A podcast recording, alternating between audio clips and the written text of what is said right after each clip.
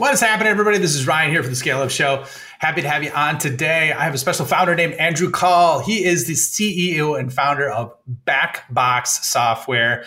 Man, some really cool things that he did. Has a, a Midwest upbringing, really did some unique things, had a, an experience at the age of 13 that shaped his entire career. I'm not going to ruin it. You have to check out the episode also built and sold a company to Dell, which is pretty cool. Had executive positions at NetApp and Juniper Networks and just really, really enjoy the conversation about going from zero to one, idea market fit, product market fit. We touched them all in this episode, so you're not going to want to miss it. I hope you check it out, and thanks for joining me. How do you grow like a VC backed company without taking on investors? Do you want to create a lifestyle business, a performance business, or an empire? How do you scale to an exit without losing your freedom? Those are the questions, and this show is the answer. What is happening, everybody? This is Ryan here for the Scale Up Show. I have a very special guest with me on today. I have Andrew Kahl. Andrew was previously the co-founder of Credant Technologies in 2001 and was acquired by Dell in 2012. Was an executive at NetApp and Juniper Networks. Former chairman of the Graduate School Alumni Board at Notre Dame, which is pretty cool.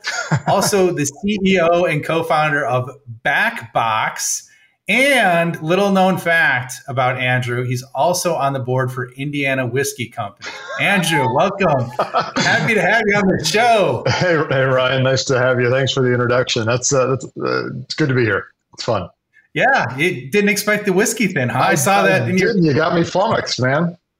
I saw that in your profile. I'm like, oh shit, I got to include this at the end. I'm like, this is gonna be entertaining. He's not gonna expect this, and I'm like gonna blindside it. So, no, anyways, like before we get too deep into the show, man, would like to do a real quick revenue rundown so everybody understands what stage of the journey you're at and kind of where you're at um, in that in that aspect. So we so let's start off with um, where are you at in terms of your ARR? Yeah, so we're just around 10 million annually, and we've grown that you know over 25 between 25 and 30 percent every year for the last two years. So nice little growth rate. Love that, man. That's really good over the last two years. Okay, what's your primary go to market for revenue growth? Yeah, we've got direct sales and we use channel. It's probably about 50 50 uh, in terms of how we go to market. And we're selling directly into IT infrastructure. I'm happy to give you the spiel on what we do, but but direct and, and with our partners is how we go to market. Okay, love that. And so is it mostly outbound on the direct side, or um, what's your primary customer acquisition method? Yeah, it's a, it's a little bit of both. I mean, one of the things we're shifting to is to be more product led, growth oriented. I mean, we've got a you know got demos and trials that people can download. We've got a, uh, a sandbox where people can get a real feel for the product and play around and see what it feels like within their environment. But you know, digital marketing is something that uh, if you're not doing it, you're going to get left behind. So we've been doing a bit of a blended model, but leaning more heavily on the digital and product led growth aspect last last year. Okay, cool. And then yeah, let's let's hear about your solution. Can you give like uh, maybe three to four sentence description of it? I got to put those guardrails because otherwise I've I've no, had founders I, talk I, I twenty it. minutes about it. yeah, so we're we're network and security device automation. So think of it this way: every company has one or two or multiple networks. They've probably got hundreds, if not thousands, of security devices connecting to those networks, routers, switches, firewalls.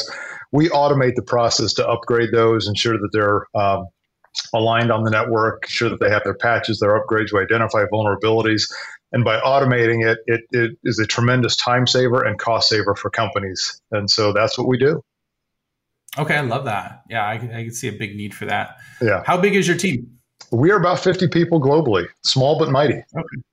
Yeah, no, 50 is a good size, man, especially yeah. for 10 mil. That's, that's accurate. You know, it's not like the, uh, the bloated days, things are starting to calm down when you know you have a VC backed company they have 180 people and they're around that 10 million mark. I've seen that before as well. So yeah, and I've never um, understood that model. You get some funding and you just go and you overhire, and then you got a cost structure that you've got to get your revenue to catch up with it, and it's just a hard model to manage. Oh yeah, totally, totally. So, all right, well, yeah, let's let's um let's get into it, man. That's a real good background. You did. Oh, by the way, you are funded um, I didn't mention that in your intro. It looks like what your Series A is that, or you, you beyond yeah, so so private equity firm Elsewhere Partners uh, is a private equity firm that acquired Backbox uh, a little over two years ago, about two and a half years ago, and they asked me to step in and and lead the company as CEO. So I know you mentioned me as a co-founder. Big compliment. I'm, I can't take credit for oh. that. Two other really smart guys started the company, and I've just stepped in to be CEO. So okay. yeah, yeah, Series A funded. Well, shame on my research department for that oversight. So, uh, so but hey, we, we're still happy to have you on the show, even though you're not a founder. It's still good. That you're still doing very good, though. All right, thanks. Appreciate it.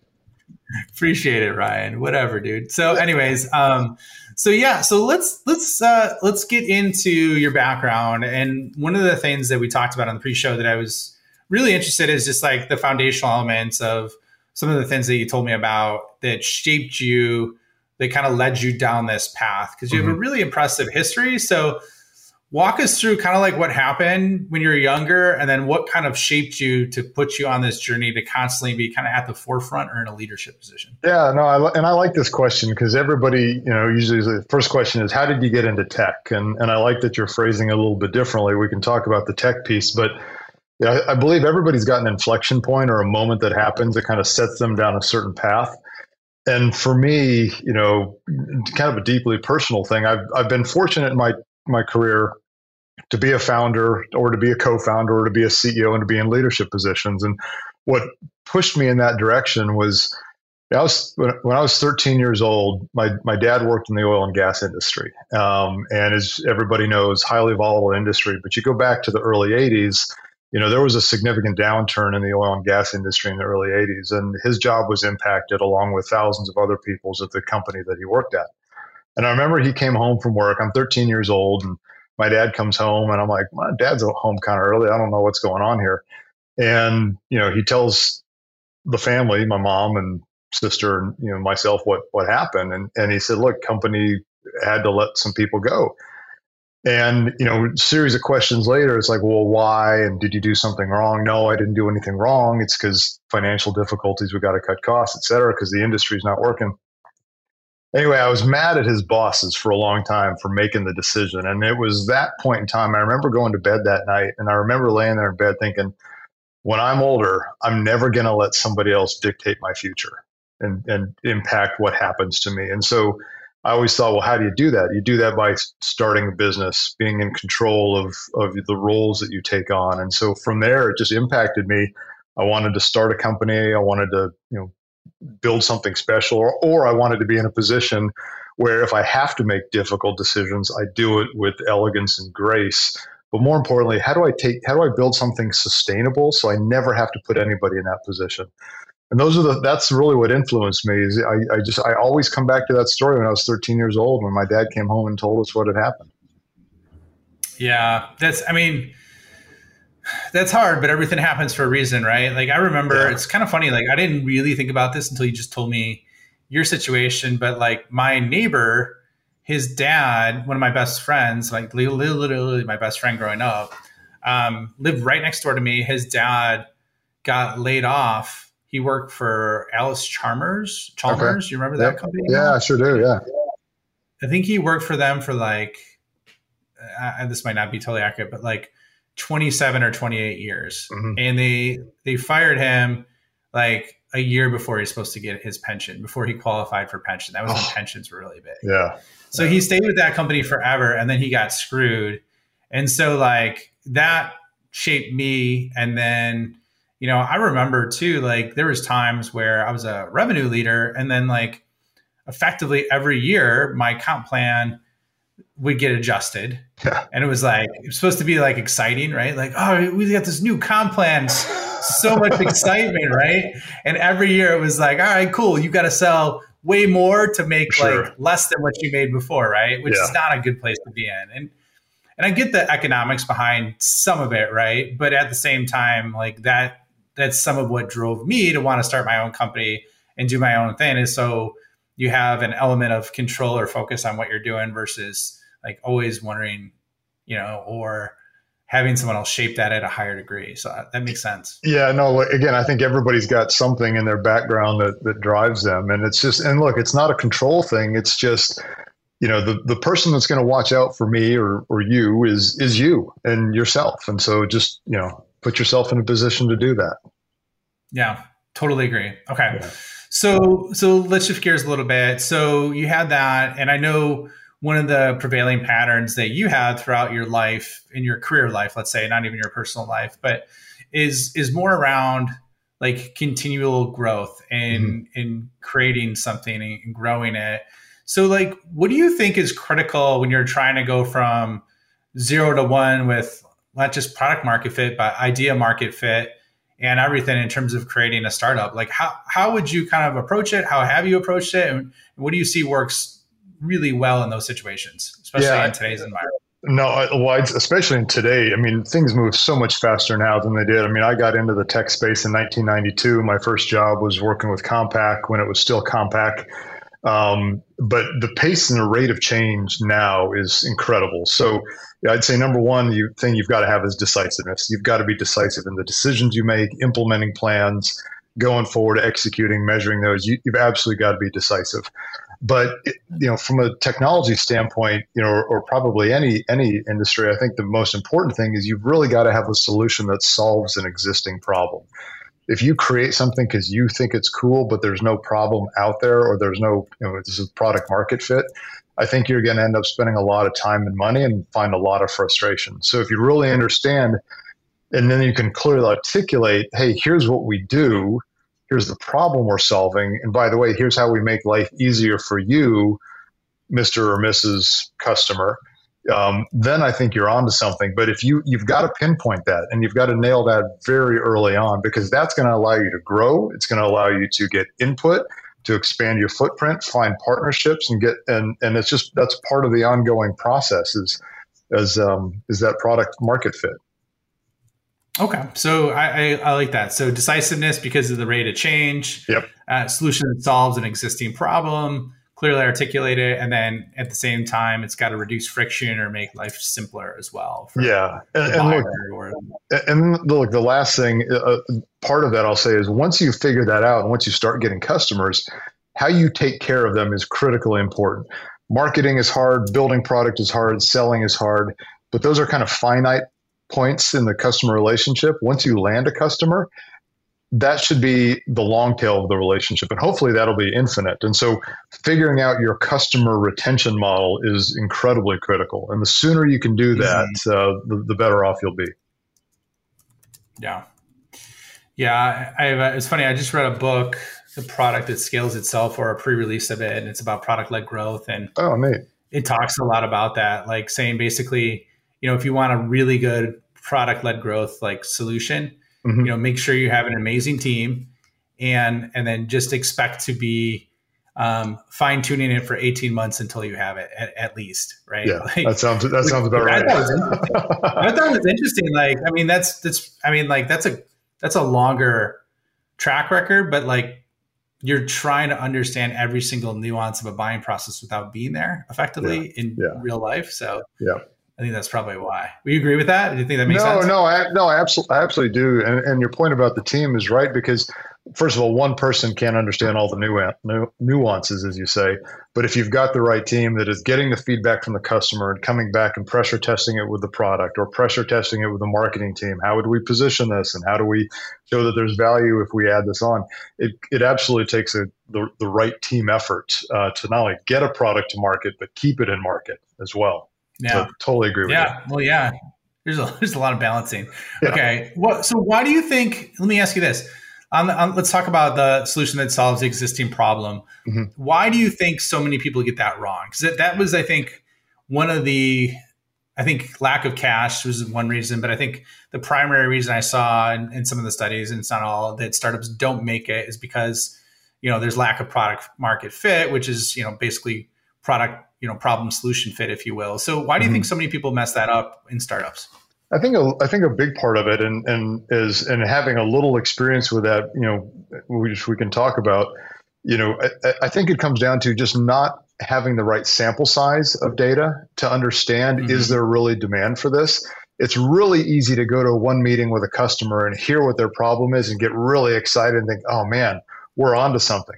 But that's just one customer conversation you've got to start mm-hmm. you've got to get a bigger sample size and then you've got to start thinking okay is this specific to just one industry or vertical or can i apply this potential solution across a broader set of customers that have might be in different industries or even different regions but have a similar similar problem so it is a long time researching all of that, but you've got to have the right sample size to say, yeah, the data tells me that there is a problem today or there's a problem out on the horizon that we see coming that we want to try and address. If you try and do it with just, you know, one conversation or, you know, two buddies and a beer and you think you got a great idea, uh, you're you're probably in for a long road. So what what's the sample size you use then? What's the minimum versus ideal sample size? You know, I don't know. Like these are these are what we experience, but I, I, do know that if you talk to 25 customers, that's not enough. If you talk to 100 customers and you start to get some consistency in your data, then you're probably onto something. Uh, and I say that because I go back to the days at Credant, which was a software security, a data encryption software company that um, I was a co-founder of.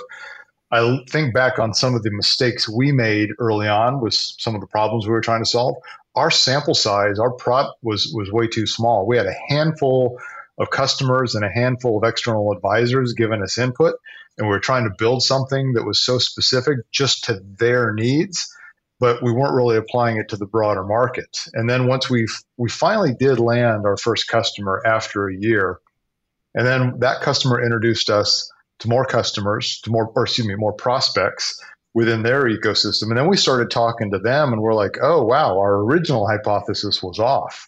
We need to be going, we were going in this direction, we need to be going in that direction. And so as that sample size got bigger, we got better input and better data, and then we were able to build a product and get it to market a lot faster. But the early days for us, you know, just talking, I think we were, I think we talked to like, I want to say 15 or 20 people that we thought was going to represent the sample size. We were basing too much on our own personal hypothesis, not not a hypothesis based on real external market data. Okay. Did you use the jobs to be done framework then? When you yeah, we did. Kind of leveraging that. Yeah, okay. we did. Yeah. Which is interesting. 100. Yeah, you, I've heard stuff 25 or 30, uh, which is interesting, is like the benchmark. So 100 makes sense, uh, especially. I think people just don't want to put in the work and wait, right? Um, right, right. It's well, kind of hard. I mean, I think with how fast things are changing, right? You don't want well, to like exactly. miss the opportunity. Yeah, ex- exactly. And so you get excited and you want to get to market quickly because a you don't want somebody, you know, potential competitor to do it. You don't want somebody, you know, bigger company that can apply money and hundreds of resources and get something built and spit out faster into the market. So yeah, I understand the temptation to want to move fast, and that's okay as long as you go back to that original point I made. You've got to be decisive and say, hey, I don't have enough data, and I've got to adjust you've got to be decisive in understanding, you know, at what point do you say go, at what point do you say throttle back? Yeah. No, I love that. Makes sense.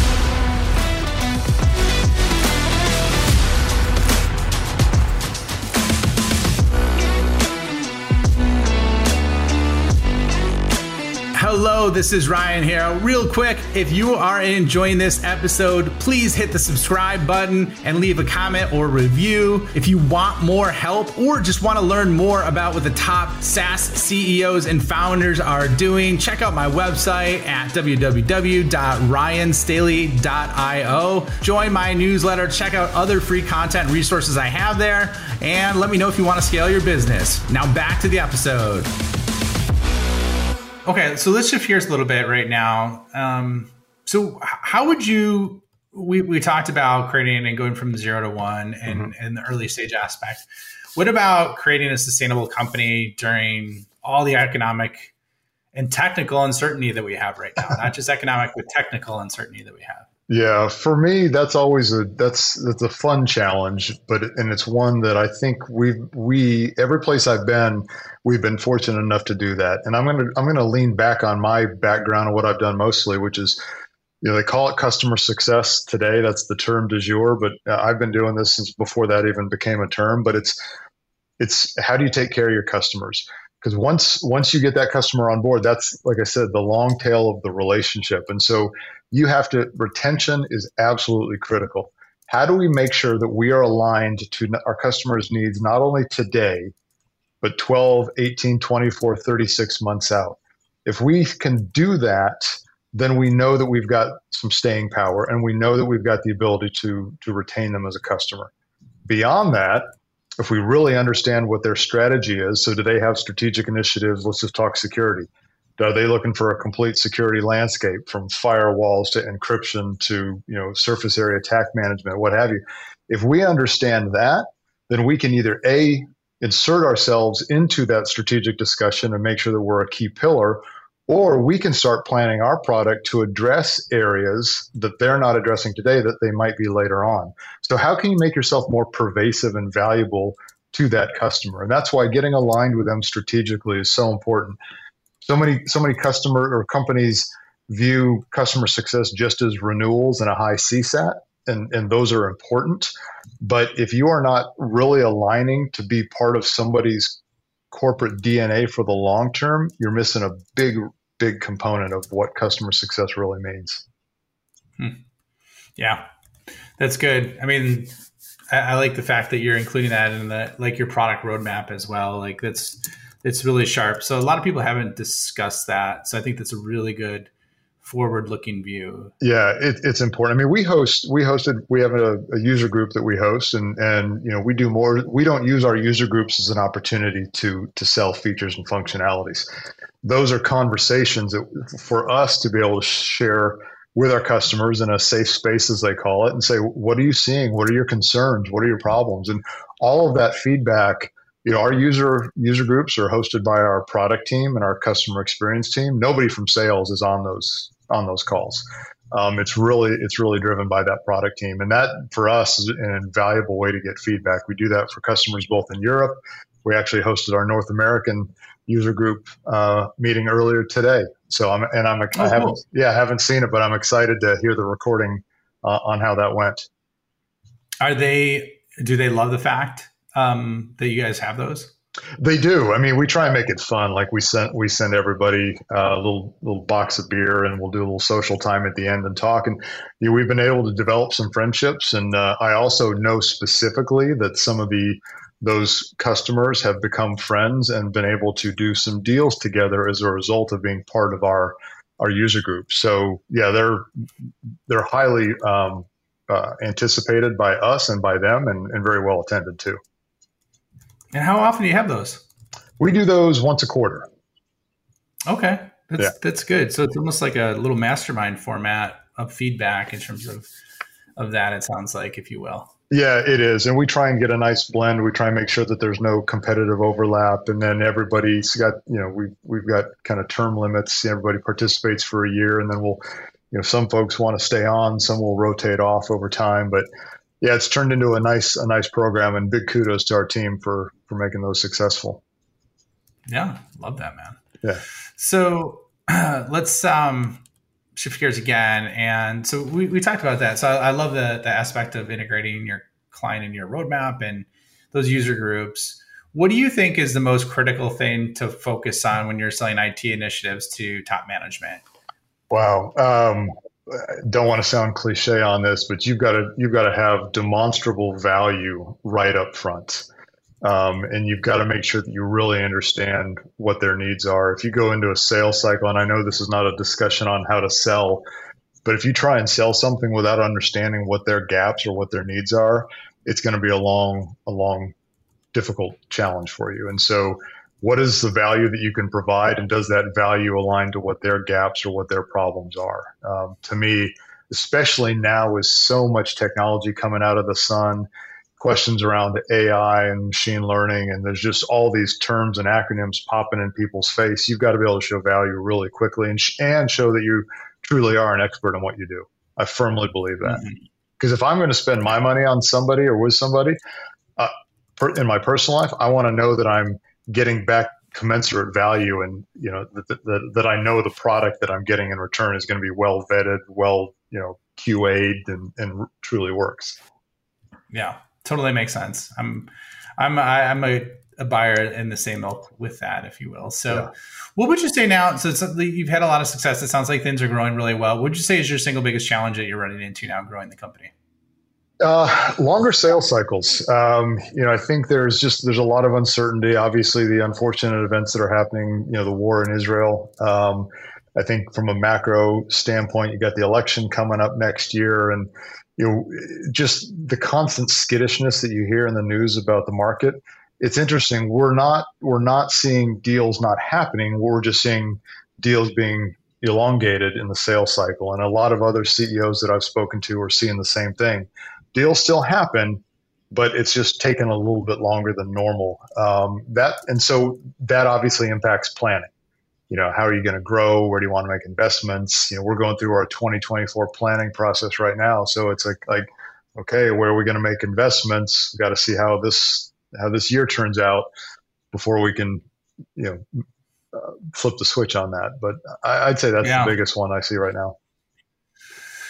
Well, you, you mentioned all the terms of like AI and acronyms that are getting thrown in people's faces. Like, do you have an initiative for 24 to not implement AI into your product? Because I'm making the mm-hmm. assumption it already has elements of it in there, right? Sure, yeah. Well, there, there yeah, um, there's elements through automation, of course. Yeah. Exactly. How about like with your people? Do you have a strategic plan to implement that and enable your organization with AI at all, or no? So we don't have a plan in place. What we have is discussions happening. We're trying to get our arms around what AI really means. What are the capabilities? Um, I think if I can make our job, the jobs of our team easier, help them get things done faster, I absolutely want to do that. Next to that, if we do implement AI, there's got to be a real tangible benefit to our customers. I don't want to implement something just because it's popular or because everybody else is doing it. I still think we're in the very beginning stages of what AI really means. So for us, you know, we're in an IT's, we're in the we're in the infrastructure of an organization, and so if we're going to use AI, I want to make sure that hey, we can definitively say it's not going to jeopardize your infrastructure. And so I want to be really, really careful about that before we go too far, too fast with AI. But a- absolutely, we, we are thinking about it um, and thinking think about just ease of use and ease of experience first and foremost. Okay, that makes a lot of sense. And what's do you have a favorite AI tool or tool that you use all the time? no, I'm I'm still learning, trying to get up to speed. I've been having fun with Chat GPT. Um, that's that's what I've been spending more time on. Um, and, and, and whether it was, I actually drafted a couple couple memos um, just for fun. I, I created a silly little poem the other day, and it's it's pretty cool tool. So I'm I'm still early early adopter on that, or or novice okay. novice. Cool. Well, so we're just about up on time, Andrew. Where can people find you? Where can they find out more about Backbox? Not Black Box, Backbox. Backbox thank you. Yeah, no, great. Uh, so it's backbox.com, B A C K B O X.com. Um, obviously, and then we've also got a LinkedIn page. So look for Backbox.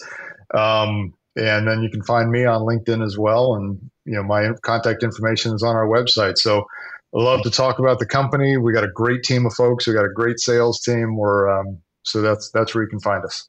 All right, Andrew. Well, it was awesome having you on the show, man. I love your candor. I love uh, just your hard work, your make shit happen approach to to going after things, and uh, congrats on all your success, man. Yeah, thanks, Ryan. I appreciate it. It's, it's been a lot of fun. It's also good to good to talk to a fellow Midwesterner every once in a while. there you go. There you go, man. All right. Well, thanks for joining us as well, and I will see you on the next episode. Thank you for checking out the Scale Up Show.